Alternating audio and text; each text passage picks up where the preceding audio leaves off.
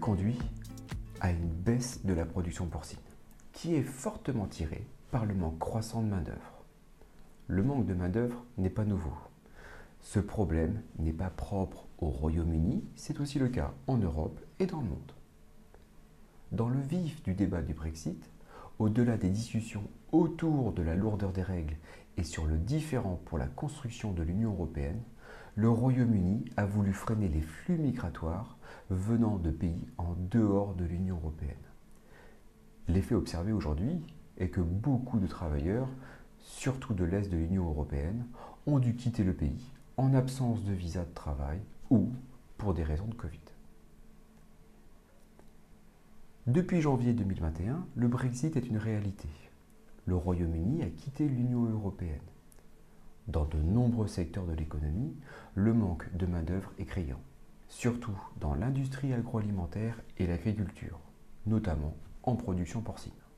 Depuis au moins une décennie, le Royaume-Uni est fortement déficitaire en viande porcine. Environ la moitié de la consommation annuelle doit être importée, dont l'essentiel vient des pays de l'Union européenne. Les volumes annuels importés se situent entre 800 000 et 1 million de tonnes, soit presque la moitié de la production française.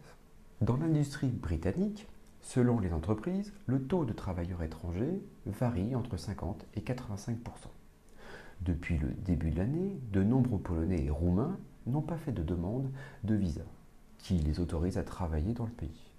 Depuis le mois de juillet, ils n'ont plus le droit de travailler, ce qui est un gros problème pour l'industrie de la viande qui a vu réduire sa capacité de production par cette absence d'employés, de 12% en moyenne. Certaines entreprises sont fortement touchées, avec un taux de main-d'œuvre étrangère dépassant les 50%.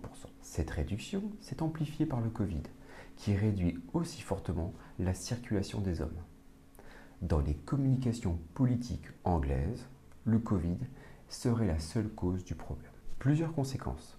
La première, les entreprises ne peuvent pas traiter l'offre de ports qui conduit depuis plusieurs semaines un retard d'enlèvement.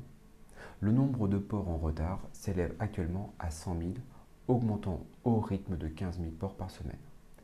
Ce déséquilibre entre offre et demande entraîne une baisse du prix du port des pertes financières pour les élevages et des cessations d'activité en perspective. Même l'euthanasie de porc en bonne santé est envisagée. La seconde, la réduction de l'activité des abattoirs réduit l'offre de produits pour les supermarchés. On constate des rayons mal remplis, voire vides. Enfin la troisième, les difficultés logistiques, les formalités douanières depuis le Brexit et liées au Covid, on observe que les approvisionnements internationaux ralentissent les importations. Les Britanniques sont forcés à réduire leur consommation de viande de porc. Pour nous, Union européenne, une baisse de la production porcine et la réduction des employés dans l'industrie de la viande ouvrent une perspective à l'exportation vers le Royaume-Uni bien plus intéressante que celle anticipée il y a quelques mois. Cette analyse a été préparée par Jan Peter van Verney du pôle économie de l'IFIP, Institut du Port. Merci pour votre écoute et à bientôt